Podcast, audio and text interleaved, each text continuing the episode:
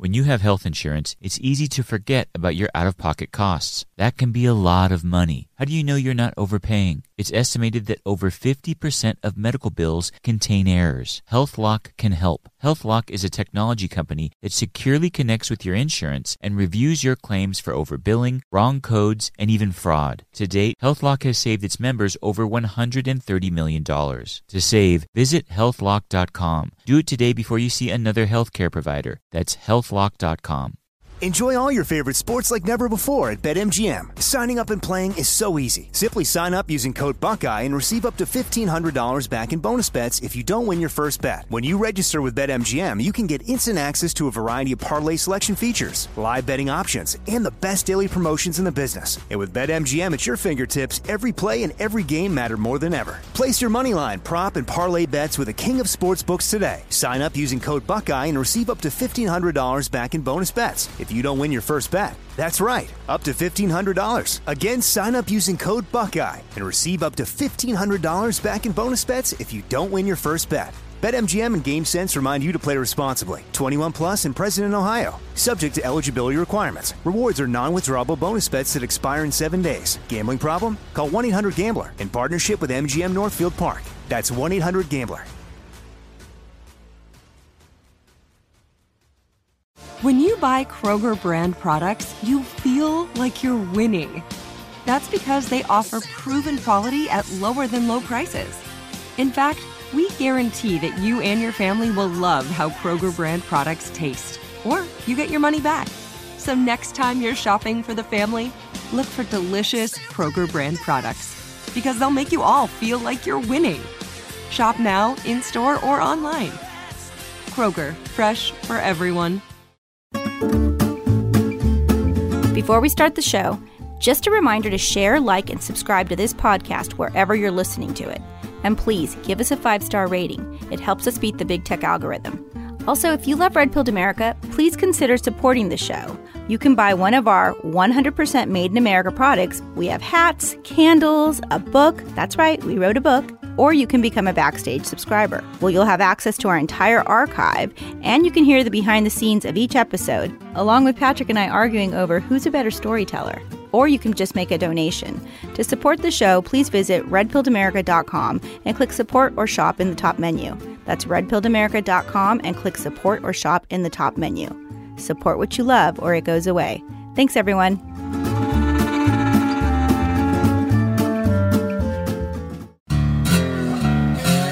Previously on Red Pilled America. Netflix had a serious head start. Their recommendation algorithm was getting better and better. in the next eight years, at every juncture where they had to make a decision about where the entertainment industry was going, they were right and the studios were wrong. By creating and fine tuning their recommendation algorithm for almost 15 years, Netflix understood the wants and desires of their subscribers in a way the studios could only dream of knowing. As the years progressed, Netflix appeared to have the Midas touch. Their hit ratio is, is astonishing. It's the envy of any Hollywood studio. Are algorithms controlling American lives? I'm Patrick Courrielche, And I'm Adryana Cortez. and this is Red Pilled America, a storytelling show. This is not another talk show covering the day's news. We are all about telling stories. Stories Hollywood doesn't want you to hear. Stories the media mocks. Stories about everyday Americans that the globalists ignore. You could think of Red Pilled America as audio documentaries, and we promise only one thing the truth. Welcome, to Red Pilled America.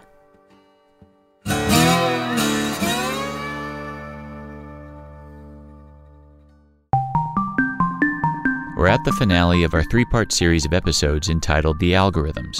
If you haven't heard the previous episodes, stop and go back and listen from the beginning. We're looking for the answer to the question Are algorithms controlling American lives? by telling the story of the clash between two algorithms, one made by Netflix and the other crafted by one of the most powerful companies in the world. So, to pick up where we left off, Netflix's success in original content was the envy of Tinseltown. Where Hollywood studios had trouble picking a winner, Netflix produced one hit show after another. In just 20 years, Netflix went from a floundering DVD rental by mail business to surpassing the Walt Disney Company's annual production budget. It was an astonishing, almost unbelievable feat.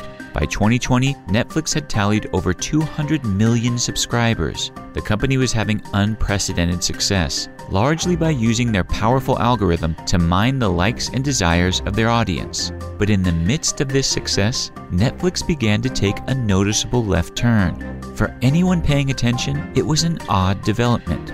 From the early DVD days, Netflix was popular with middle America, and in its first original content series in 2012, Netflix appeared to make an attempt at being even handed. I mean, Kevin Spacey's House of Cards villain character was a Democrat, but as the years progressed, the company went woke. What happened? How did Netflix go from having the Midas touch to instead touching a cultural nerve? Well, the answer is surprising. Netflix's algorithm appeared to come up against an even more powerful algorithm, crafted by a social architect looking to manipulate American culture.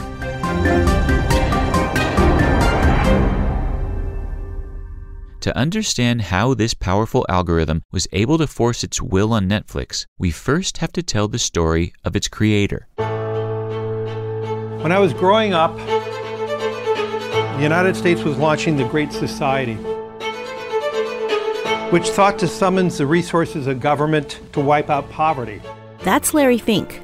Larry was born in 1952 to a well to do Jewish family. My mother was a college professor. My father owned a shoe store. He was raised in Van Nuys, California, a suburb of Los Angeles. And at 10 years old, I was required to learn how to sell shoes and help my father. Well, I learned how to deal with people pretty early in my career, and uh, it was a great learning lesson how to deal with people, how to appeal to people's needs, and, uh, and I was a pretty good shoe salesman that Larry would grow out of his father's shoes and go on to create arguably one of the most powerful algorithms in existence.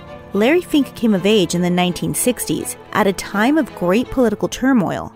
There's a time when the operation of the machine becomes so odious, and you've got to indicate to the people who run it, to the people who own it, that unless you're free, the machine will be prevented from working at all. The war between the sexes could become an Armageddon if we don't get on with our revolution. But if we do get on with it and we restructure society to make equality really possible, then I think the war between the sexes will end, and for the first time we will have possible true human sexual liberation. The chairman of the Student Nonviolent Coordinating Committee, Stokely Carmichael, came forward with a new explosive phrase. There are three terms that black people in this country should learn at birth. One is white supremacy, one is neo-colonialism, and one is black power.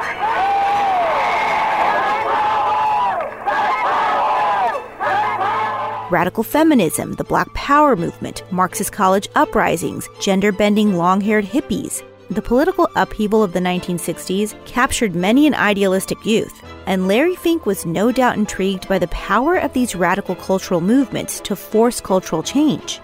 Like many who want to make a social impact, Larry first looked to politics. He went to UCLA in the 1970s and received a BA in political science. But he'd eventually realized that politics wasn't what caused societal shifts. He'd later land on the key mechanism that caused social change. To achieve what we're trying to do is it's about talking about culture every day. There's not a day in my job, there's not a business trip where I visit where I don't focus on culture but it would take a fascinating career journey before he'd land on that conclusion.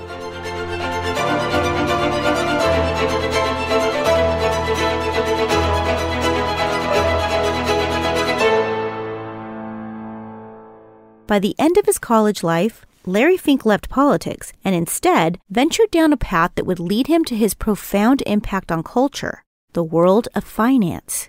After graduating from UCLA in 1976 with an MBA in real estate, Larry was encouraged by a professor to interview with New York investment banks. He secured a gig in the mortgage bond department of First Boston. And this is where Larry began his journey to cultural domination. By taking wild gambles and risky bets, Larry became one of the highest earners in the firm generating over a billion dollars by pioneering a new type of financial product, something called a mortgage backed security.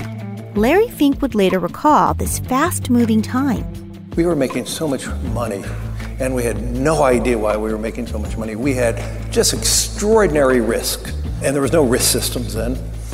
And nobody bothered to ask us, How are you making so much money? By the age of 28, he became the youngest partner at First Boston, and he was being talked about as the future CEO of the company but his gambling would eventually catch up with him. And the firm gave me a lot of responsibility at a very young age, and for many years I achieved what they asked me to do, and then I did it. He made a mistake that would change the course of his life. Thinking that interest rates were going to rise, Larry Fink had his traders take a huge stock market position based on that prediction. But by 1986, it became clear that Larry's interest rate prediction was wrong. Tonight, the American people deserve our thanks for 37 straight months of economic growth, interest rates cut in half. Interest rates didn't increase, they were reduced dramatically. Larry Fink's investment gamble went bust. After his meteoric rise, stacking win after win, his team lost $100 million on his prediction. Larry went from a hero to a zero in a matter of months. I was just mortified at myself. Let's be clear the failure wasn't anybody else's but mine.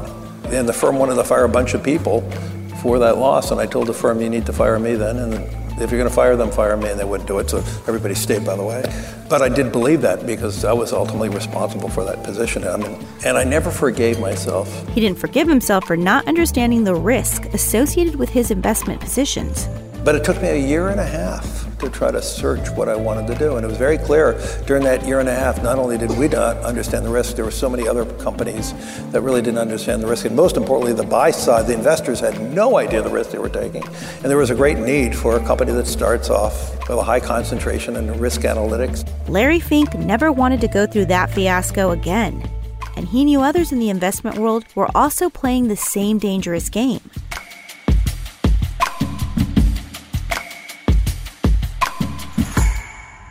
So, he wanted to create an investment firm that centered around risk analysis and management, but he needed money to get started. He approached an investment firm and pitched the founders on his idea.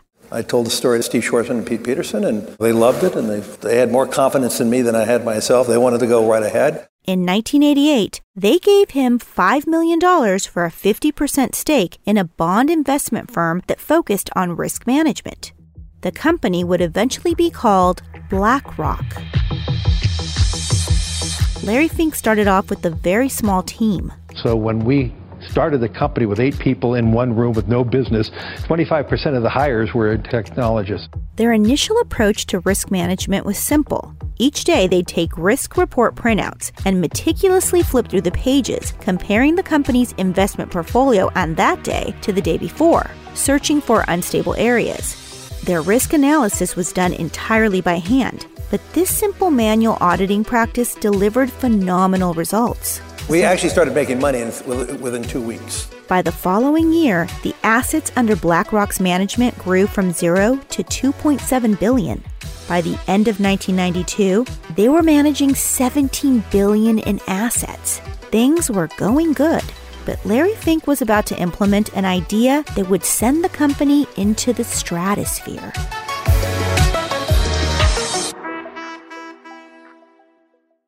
Enjoy all your favorite sports like never before at BetMGM. Signing up and playing is so easy. Simply sign up using code Buckeye and receive up to $1,500 back in bonus bets if you don't win your first bet. When you register with BetMGM, you can get instant access to a variety of parlay selection features, live betting options, and the best daily promotions in the business. And with BetMGM at your fingertips, every play and every game matter more than ever. Place your moneyline, prop, and parlay bets with the king of sportsbooks today. Sign up using code Buckeye and receive up to $1,500 back in bonus bets. If you don't win your first bet. That's right, up to $1,500. Again, sign up using code Buckeye and receive up to $1,500 back in bonus bets if you don't win your first bet. BetMGM and GameSense remind you to play responsibly. 21 plus and present in Ohio. Subject to eligibility requirements. Rewards are non-withdrawable bonus bets that expire in seven days. Gambling problem? Call 1-800-GAMBLER in partnership with MGM Northfield Park. That's 1-800-GAMBLER.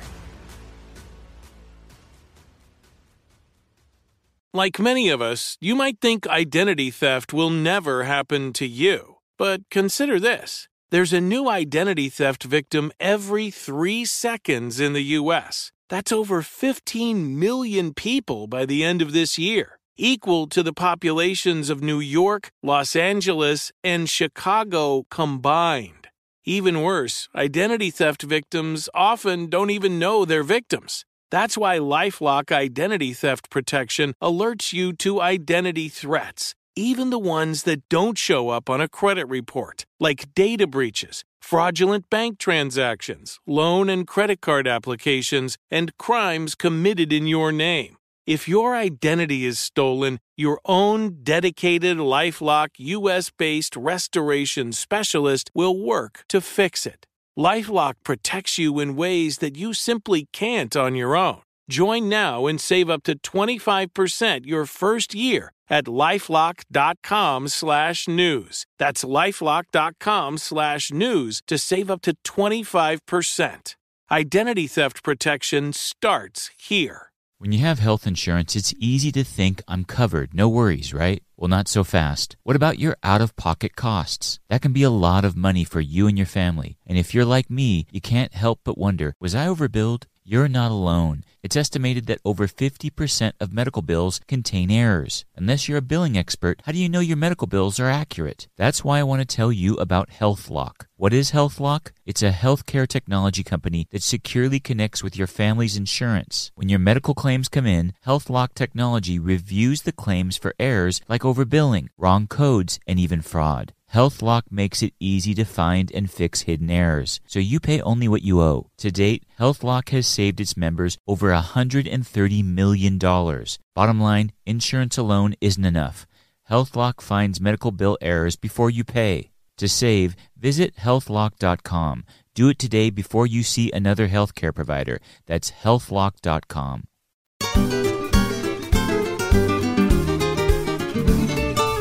Life is short. It's important to surround yourself with people you love. Do the things that make you feel happy, and if you're me, eat delicious licorice. I've got the latter covered thanks to fresh and delicious licorice from the Licorice Guy. If you're an avid listener of RPA, then you know that licorice is my jam, and that it does not get any better than the gourmet licorice made by the Licorice Guy. They have a great selection of flavors to choose from, like red, blue raspberry, black, and green apple, just to name a few. The freshness of their licorice is unlike anything you've ever tasted in licorice before. If you haven't tried the Licorice Guy yet, then you're living a life unfulfilled. Trust me, you will not regret it. What I also love about the Licorice Guy is that it's an American family owned business. We're big proponents of buying American and supporting American workers. Right now, Red Pilled America listeners get 15% off when you enter RPA15 at checkout. Visit licoriceguy.com and enter RPA15 at checkout. That's licoriceguy.com.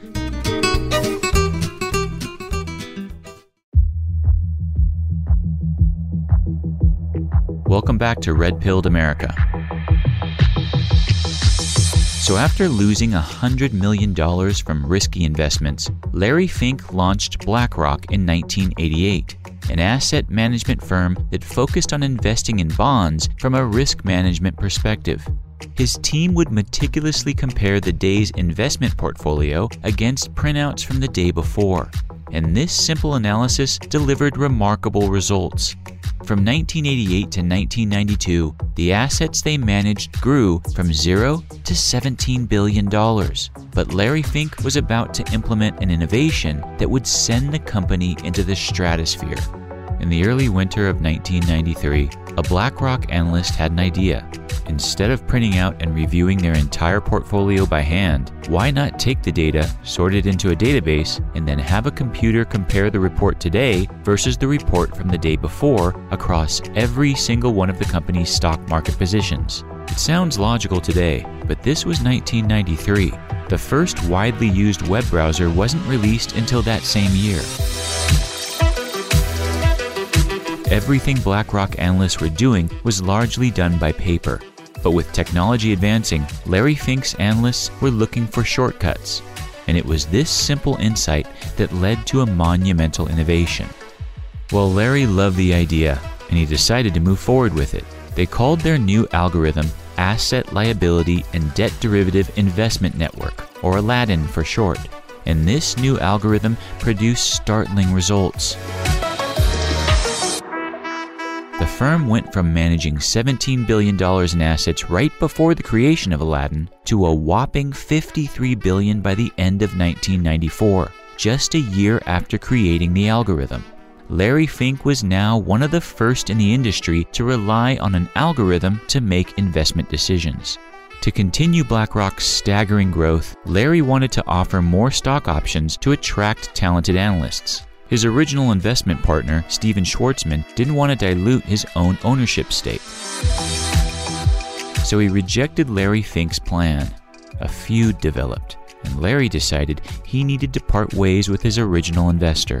In 1994, he found someone to buy out Schwarzman's stake in BlackRock for $250 million. Larry now had complete control of the company, and it must have been scary because that same year, Aladdin's algorithm was going to be put to the biggest test of its young existence by General Electric. Over a decade earlier, famed American executive Jack Welch became CEO of General Electric, or GE. Under Jack's leadership, GE entered new industries such as media and finance. In one acquisition, GE purchased respected securities firm Kidder Peabody and Company. But soon after the acquisition, Kidder Peabody was caught in an insider trading scandal. A few years later, accounting fraud was added to their troubles. Jack Welch realized that the firm was infected by a culture of corruption, and by 1994, he decided he wanted to sell the company. Kidder Peabody were holding some valuable assets. But they were mixed in with a large number of complicated financial assets called mortgage backed bonds. Jack Welch found an investment bank that was willing to purchase the company's healthy assets but didn't want the toxic part of their portfolio. So, Jack needed someone to help weed out these toxic assets so that the investment bank could purchase what was left. No one on Wall Street wanted to take on the job of finding the junk. No one except Larry Fink.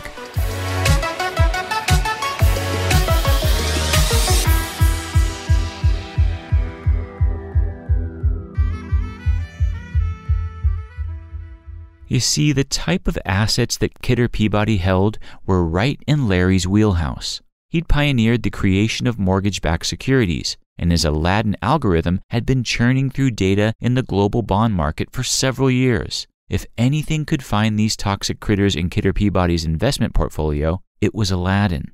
So Jack Welch hired Larry Fink to separate out those bad apples and sell off what was left. It was the first real test of whether or not Aladdin truly worked. For days, his team of analysts used Aladdin around the clock to comb through the data, repackage the valuable assets, and sell them off to the investment bank. To everyone's astonishment, the algorithm pulled off the complicated task. It was a breakout moment for Larry Fink. He gained the reputation as the financial doctor that could cut out the cancerous elements and guide a company to health. Through the mid to late 90s, BlackRock continued to feed Aladdin data on the global bond market, and the algorithm became smarter and smarter. Aladdin got so good at picking winners and losers that BlackRock began selling access to their data to outside firms. The company continued its staggering growth, and the industry began taking notice. His open secret to success is a massive computerized system called Aladdin, which can instantly monitor millions of trades and analyze outcomes for millions of portfolios based on even slight shifts in the economy. In 1999, as Netflix was still floundering around trying to find a business model that worked, BlackRock went public. By the end of the year, it was managing 165 billion in assets, and the company was well positioned for a building Wall Street catastrophe. It's described as nothing short of breathtaking, a points drop never before seen on the US markets. This closing bell might as well have been an alarm, so savage was the selling. Dot com bubble burst, investors looked to shift their money away from internet stocks and into the safety of low risk bonds. A tsunami of capital flooded into the very domain that Larry Fink ruled In 2001, 12 years after the launch of BlackRock, Fortune referred to that company as perhaps the greatest success story on Wall Street in the past half decade. By 2004, BlackRock was managing nearly $400 billion in assets. Two years later, the number bloated to an astronomical size. With the recent merger with Merrill Lynch, Larry oversees the management of more than $1 trillion in assets. Aladdin was helping Larry Fink gobble up Wall Street firms at a jaw dropping rate. And the algorithm was just getting started. By 2008, Larry Fink was thinking about something that had captured his mind going back to his college days culture. So we have now over 5,000 employees. We have 500 investment professionals. Uh, we're in 18 countries, and this is a problem. And the problem is how do you mesh an organization to have one common culture? How do you mesh an organization that have a common belief? That leadership in Taiwan can think and act no differently than leadership in Melbourne or leadership in New York. So the core of any organization, and certainly the core at BlackRock, which we commonly discuss, is the foundation of culture. The timing of this realization couldn't have been better because the influence of BlackRock was about to rival entire nations. You see, a financial product that Larry Fink pioneered was exploding within the banking system and Larry must have known it was coming all along. By 2008, Aladdin had been analyzing stock market risk for 15 years. After analyzing trillions of trades, his algorithm was becoming more and more intelligent and powerful. It had become so good at analyzing risk that it allowed Larry Fink to largely avoid the perils of the toxic asset he pioneered mortgage backed securities, and his firm was about to cash in on the chaos. The Dow tumbled more than 500 points after two pillars of the street tumbled over the weekend. Lehman Brothers, a 158 year old firm, filed for bankruptcy. In September 2008, the banking crisis hit the global economy. It was thought to be the worst financial crash since the Great Depression and it wasn't long before leaders in the finance world honed in on the source of the crisis. It was mortgage backed securities tied to real estate. Basically, the investment portfolio of banks were littered with bad loans, and these toxic assets were taking them down. There was really only one man that understood how to pull the economy out of this mess, and it was the same man that created these complex financial products Larry Fink. And as an expert on mortgage backed securities, he was called in to help and to clean up. With people like Hank Paulson and Jamie Dimon and Tim Geithner on speed dial. Tim Geithner was the U.S. Secretary of the Treasury. I read a note that said there was a day in which Geithner called him 21 times in a day. Larry Fink helped engineer a remarkable rescue for the financial industry. It was BlackRock's algorithm that decided which banking assets should be saved in the massive U.S. federal bailout package and other countries turned to BlackRock for help as well. Japanese and European central banks used Aladdin to help decide where their country's bailout money should go.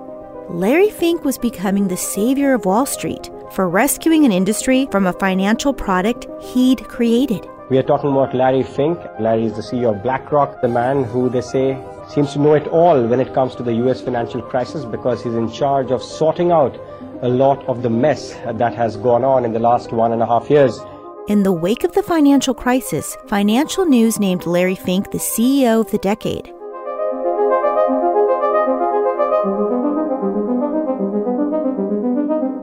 By 2014, BlackRock continued gobbling up other investment firms. It ballooned in size, managing 4 trillion in assets, making it the world's largest asset manager. And it was around this time that Larry discovered a hidden power amongst all of the companies he'd acquired. Each trading asset, asset management, and investment firm that he acquired was running on separate computer platforms. And when we acquired MLIM in 2006, we were surprised that it had 18 operating platforms. And, and then we acquired in 2009 uh, BGI, and it was considered one of the preeminent investment firms. iShares was a part of that. It had over 100 different technology platforms because every little business had its own little silo and technology and they didn't connect. What Larry Fink wanted to do was consolidate all of these separate platforms into one overarching algorithm that governed all of BlackRock's assets. Aladdin would be that single platform. And by doing so, Larry Fink could begin to craft one common culture throughout his entire multinational company. What's so important about Aladdin for us was we have one technology pipe worldwide that connects everything we do at the firm. And everything from client connectivity to all risk management worldwide is under one common platform. Having one singular pipe, 100 countries worldwide, of everybody believing in having one pipe. And that's important that everybody culturally believes that we have one connective tissue that's connecting the whole organization and information. That actually builds culture too. So, to achieve what we're trying to do, it's about talking about culture every day. There's not a day in my job, there's not a business trip where I visit where I don't focus on culture. And all the other leaders do that. And we obviously try to live that culture that we talk about. So, we, it's not some BS conversation that's etched on a wall. It is it's how we live every day. Larry Fink was creating one common culture across his entire company, a company that reached into every industrialized capitalist nation in the world. But the twist was that BlackRock was not a normal run of the mill company. It was the firm that leaders of finance, leaders of nations, turned to to decide what a good investment was and what was not. And this is where things got interesting. You see, the Aladdin algorithm had become the central nervous system for many of the biggest players in the global investment management industry. What BlackRock deemed a safe investment was now considered safe globally. And what it considered a risky investment, well, let's just say that smart money stayed away from any company BlackRock deemed risky. By achieving this global status, by basically becoming one of the primary operating systems of the entire global investment industry, the architect of this algorithm could begin to impose his beliefs on any and every corporation tied to Wall Street, including streaming services like Netflix. All he'd need to do is redefine what it meant by the word risky. Enjoy all your favorite sports like never before at BetMGM. Signing up and playing is so easy. Simply sign up using code Buckeye and receive up to $1,500 back in bonus bets if you don't win your first bet. When you register with BetMGM, you can get instant access to a variety of parlay selection features, live betting options, and the best daily promotions in the business. And with BetMGM at your fingertips, every play and every game matter more than ever. Place your moneyline, prop, and parlay bets with the king of sportsbooks today. Sign up using code Buckeye and receive up to $1,500 back in bonus bets if you don't win your first bet. That's right, up to $1,500. Again, sign up using code Buckeye and receive up to $1,500 back in bonus bets if you don't win your first bet. BetMGM and GameSense remind you to play responsibly. 21 plus and present in Ohio. Subject to eligibility requirements. Rewards are non-withdrawable bonus bets that expire in seven days. Gambling problem? Call 1-800-GAMBLER in partnership with MGM Northfield Park. That's 1-800-GAMBLER. When you have health insurance, it's easy to think I'm covered, no worries, right? Well, not so fast. What about your out of pocket costs? That can be a lot of money for you and your family. And if you're like me, you can't help but wonder was I overbilled? You're not alone. It's estimated that over 50% of medical bills contain errors. Unless you're a billing expert, how do you know your medical bills are accurate? That's why I want to tell you about HealthLock. What is HealthLock? It's a healthcare technology company that securely connects with your family's insurance. When your medical claims come in, HealthLock technology reviews the claims for errors like overbilling, wrong codes, and even fraud. HealthLock makes it easy to find and fix hidden errors, so you pay only what you owe. To date, HealthLock has saved its members over $130 million. Bottom line, insurance alone isn't enough. HealthLock finds medical bill errors before you pay. To save, visit healthlock.com. Do it today before you see another healthcare provider. That's healthlock.com. Hey everyone, it's Ted from Consumer Cellular, the guy in the orange sweater, and this is your wake up call. If you're paying too much for wireless service, you don't have to keep having that nightmare. Consumer Cellular has the same fast, reliable coverage as the leading carriers for less. And for a limited time, new customers receive their second month free when they sign up and use promo code MONTHFREE by May 31st. So why keep spending more than you have to? Seriously, wake up and call 1 888 freedom or visit consumercellular.com. Taxes, fees, and other third party charges will apply. See website for additional details. Do you want to hear Red Pilled America stories ad free? Then become a Backstage subscriber. Just log on to redpilledamerica.com and click join in the top menu. Backstage subscribers also get ad free access to our brand new video podcast called Fam Boogie. Fam Boogie is the place where we help you bypass the entertainment gatekeepers. We talk about pop culture, woke Hollywood, drama in the media, and great movies, TV shows, and podcasts, all as we guide you towards content that the Hollywood gatekeepers try to bury. Go to redpilledamerica.com right now and click join in the top menu. Join today and help us save America one story at a time.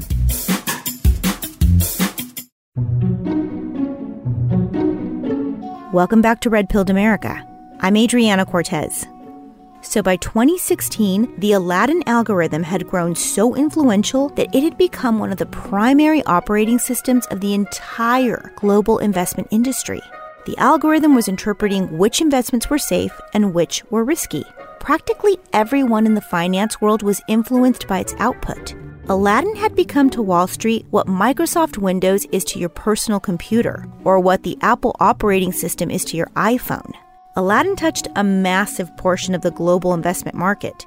BlackRock CEO Larry Fink recognized this new global power, and he was about to use this newly acquired status to impose his woke beliefs on any and every corporation tied to Wall Street. All he had to do was to redefine what the word risk meant.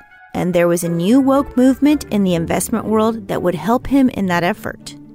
Just as Aladdin was rising to supremacy, a concept was also infecting portions of Wall Street, a concept known as ESG investing. Causes like protecting the environment or promoting social equality haven't always been factors considered when evaluating investments. But an approach to investing called environmental, social, and governance investing, or ESG, is changing that.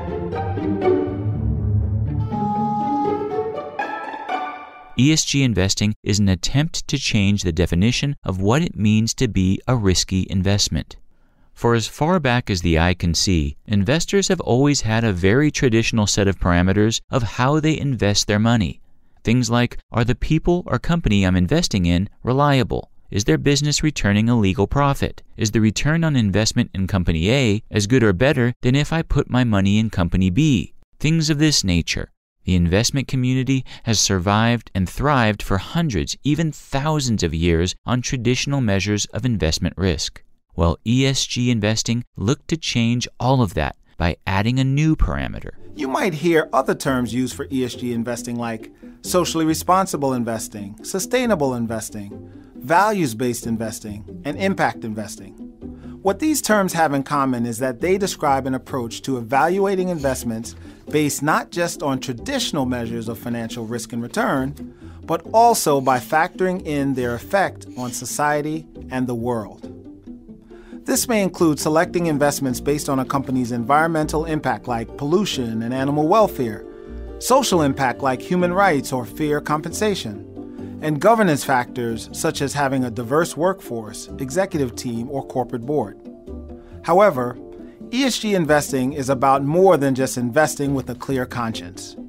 Some investors believe that companies with high ESG ratings have the potential to outperform those that do not. The concept of socially responsible investing is not new. Like many bad ideas, it was born in the 1960s and was soaked in good intentions. Back then, activist investors would exclude stocks or entire industries from their investment portfolios based on a business's activities. Things like if they produced tobacco, alcohol, or firearms, or if they benefited from the South African apartheid system. But it wasn't until 2004 that a coordinated campaign was launched to inject ESG investing into the entire international financial community. It came from that diabolical global body that seems to cause so much trouble in the world, the United Nations. In 2004, former UN Secretary General Kofi Annan invited CEOs of some of the world's most prominent financial institutions to participate in a UN global initiative. The goal was to integrate socially responsible investing into the world of finance. A year later, the initiative published a paper entitled Who Cares Wins. In it, the group argued that integrating environmental, social, and governance factors, ESG factors, into capital markets not only led to a better society, but would also result in higher profits. ESG investing was born. The report was packed with scientific charts and expert opinions, the same type of marketing materials that the UN has published to argue for global warming legislation. It was obvious to anyone paying attention that ESG investing was just another way for the UN to force climate change policies on corporations. But it wasn't long before the far left activist portion of Wall Street could see that ESG investing could also force corporations to adopt the entire woke agenda.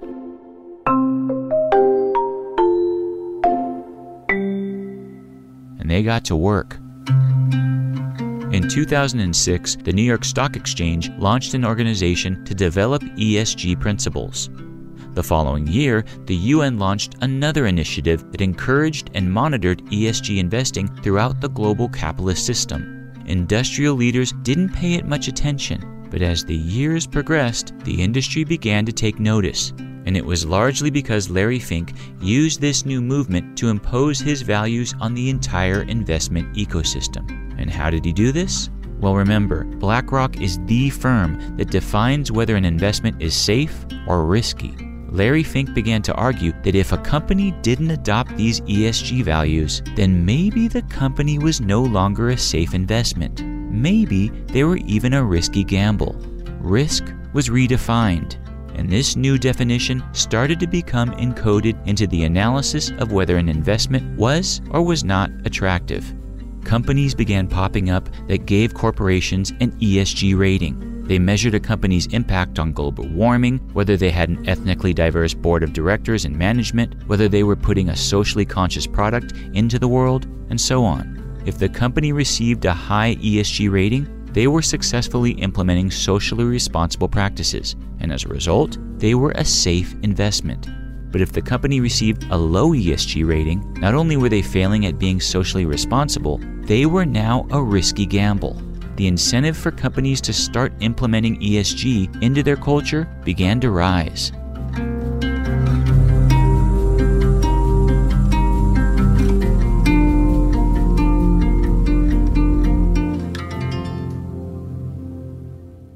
The investment community snapped back, arguing that their sole responsibility was to maximize shareholder value, an argument that was backed by the law. But the pressure for corporations to start implementing ESG into their company's culture became undeniable when BlackRock began publicly promoting the ESG mantra. Let's flash back to driving a car 15 years ago. Drivers would use rear and wing mirrors to merge, reverse, and park. Today, thanks to advancements in technology, we have cars with cameras, collision warnings, and parking sensors. These evolved safety features give drivers a more complete view of their surroundings, helping them make better decisions. The same thing is happening with investing. While traditional financial analysis still anchors investment decisions, the greater availability of sustainable data today gives investors a more holistic view of the companies they invest in. Sustainable investing uncovers environmental, social, and governance or ESG related risk and opportunities that traditional security analysis may overlook. By giving investors a more complete view, sustainable investing can help identify companies that may be better positioned to manage sustainability related risks. Now, if you wanted to be viewed by investors as an attractive investment, ESG values had to become a part of your corporate culture. This paradigm shift was all happening right around the time that companies like Netflix began to take a hard woke turn. As you may remember, when Netflix first got into streaming, its algorithm was helping the company decide which shows to produce. It gave the company that insight by mining the likes and desires of its subscribers. And because of their algorithm, Netflix became the envy of Hollywood, producing one hit show after another. House of Cards, The Crown, Stranger Things, Narcos, Ozark. But around 2018, the streaming service began to put out some pretty woke shows. Access to abortion is good and important. Some people say abortion is killing a baby. It's not, it's stopping a baby from happening. It's like Back to the Future, and abortion is the DeLorean. And everyone loves DeLoreans. The timing was likely no coincidence. BlackRock had recently become a major investor in Netflix. And earlier that same year, BlackRock CEO Larry Fink published a letter that was a warning shot across the bow of corporate America. I want to put a question to all of you. I think we can all agree that a corporation has a duty to maximize returns for their shareholders. But does a corporation also have a duty to society? That is a question that is at the heart of a letter our speaker recently sent to all of the major CEOs in the United States and others around the globe. In the letter, he says that the public expectations of your company have never been greater. I mean, I'll just quote an exact line from your letter. Every company must deliver not only financial performance, but also show it makes a positive contribution to society. Correct. He closes with a subtle but unmistakable warning to hold them accountable for not only doing well, but also doing good. Now, not everyone can credibly make the threat, but our speaker tonight is Larry Fink, the CEO of BlackRock, which is the largest financial asset manager in the world with $6 trillion dollars in assets under management. Now, I want that to really sink in. $6 trillion. That's considerably larger than the proposed federal budget the president just released today. What he was basically saying was corporate America, support our ESG woke agenda or lose access to our massive investment funds. If you've ever wondered why corporations in a capitalist country would do and say so many things that would turn off half the nation, you can thank ESG investing. If they don't virtue signal, they lose access to trillions of investment funds managed by companies like BlackRock. One other thing that you've been outspoken on, and that's environmental, social, and governance, ESG Yeah. investing. We've been uh, very aggressive in building out analytics and data so we could look at uh, and review and judge companies through the lens of better understanding of how companies move forward in a decarbonizing world. So this letter, you think is the most important letter you've ever written? I believe the companies that have purpose are the best companies in the world because it unites their employees, it connects the clients, but most importantly, it, it brings the organization onto a common plane. And I think that's very vital. And I, you know, and I, you know, the best companies that I know of are the ones that work towards a purpose because so many of us use the internet for communication. You have ability to do word analysis related to every company. Most companies have blogs. You could go on blogs and find out what is the opinion of a company. And it wasn't just corporations that would feel the impact. The new pressure would trickle down to Americans at large. So this ESG stuff is really being utilized to control society. Executive Director of Consumer Research Will Hild saw BlackRock's power move as an end run around the legislative process. BlackRock has been the leader and, in some ways, the ringleader of all of Wall Street in pushing something called ESG investing. But really, what ESG is, is an excuse for Wall Street to push politics into corporate America. They can push in their own environmental policies, they can push in social and governance policies that could never be achieved at the ballot box. But BlackRock uses the nearly $10 trillion of assets they have under management. Uh, that's not their money, it's, it's you know, state, local, federal pension funds, and, and other institutional money to push politics into corporate America. BlackRock and Woke Wall Street use ESG investing to force their woke agenda on corporations. If corporations don't get a high ESG rating, BlackRock will label them a risky gamble. Investment money could dry up, sending their stock price tumbling. In essence, BlackRock is using the same playbook as big tech. If you don't adopt their ESG values, you effectively get kicked off of their platform and lose access to the trillions of investment dollars they manage. That's what corporations began to face, and it was all being enforced by BlackRock's algorithm. Aladdin was quickly being considered as more powerful than traditional politics. Understanding this new force in America illuminates the outcry over Dave Chappelle's Netflix special, The Closer. The drama over Dave Chappelle's transgender jokes was actually a clash between two algorithms. On one side was Netflix's algorithm pushing the streaming company to produce a show that was popular with their subscribers. And on the other side was Aladdin's algorithm incentivizing corporate America to enforce its ESG values. There wasn't really a broad outcry over Dave's transgender jokes. Only a few dozen out of thousands of Netflix employees actually walked out in protest. Today, several dozen of Netflix's thousands of employees walked off the job, demanding the company better support its transgender workers. The entire outrage was a corporate media fabrication, fueled in large part by this new ESG paradigm. Publicly traded corporations are now incentivized to incorporate woke ESG values into their company culture because the higher their ESG rankings, the better the company will look to BlackRock's behemoth risk management algorithm Aladdin, which in turn opens the investment world to their company. So, the entire corporate media ecosystem is incentivized to incorporate wokeness. They hire employees that align with this woke agenda. They put woke products into the marketplace. And when someone ventures outside of the authorized boundaries, the media mob is unleashed. When Dave Chappelle was attacked for his transgender jokes, it wasn't really a widespread public outcry. It was a corporate media pressure campaign hell bent on enforcing this new ESG window of allowable speech. And in the eye of the storm, it appeared the comedian himself understood the nature of the attack. I want everyone in this audience to know that it, even though the media frames this that it's me versus that community, it's not what it is. Do not blame the LBGTQ community for any of this shit. This has nothing to do with them. It's about corporate interests and what I can say and what I cannot say.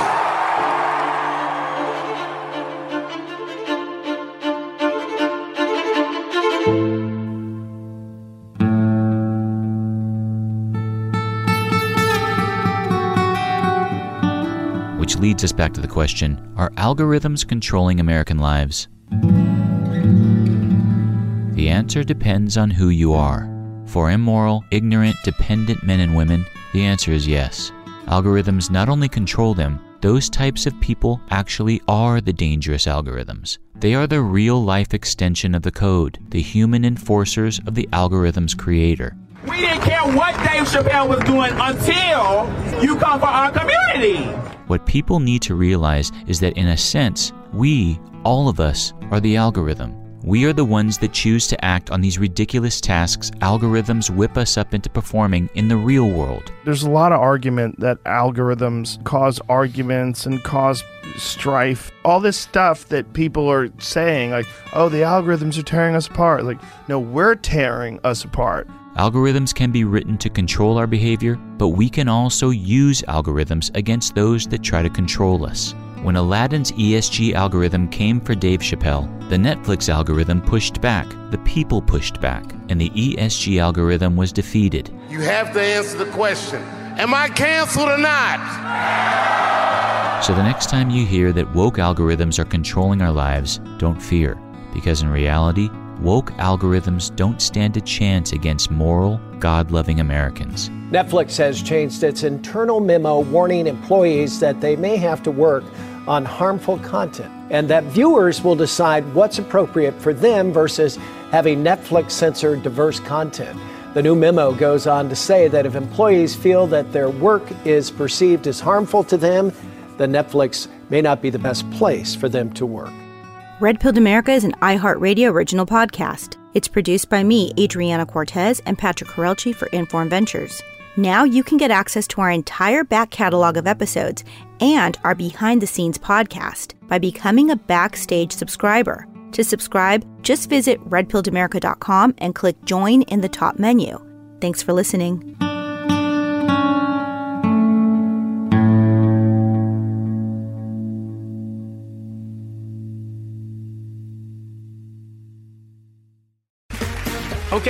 Two. Name something that's not boring. A laundry?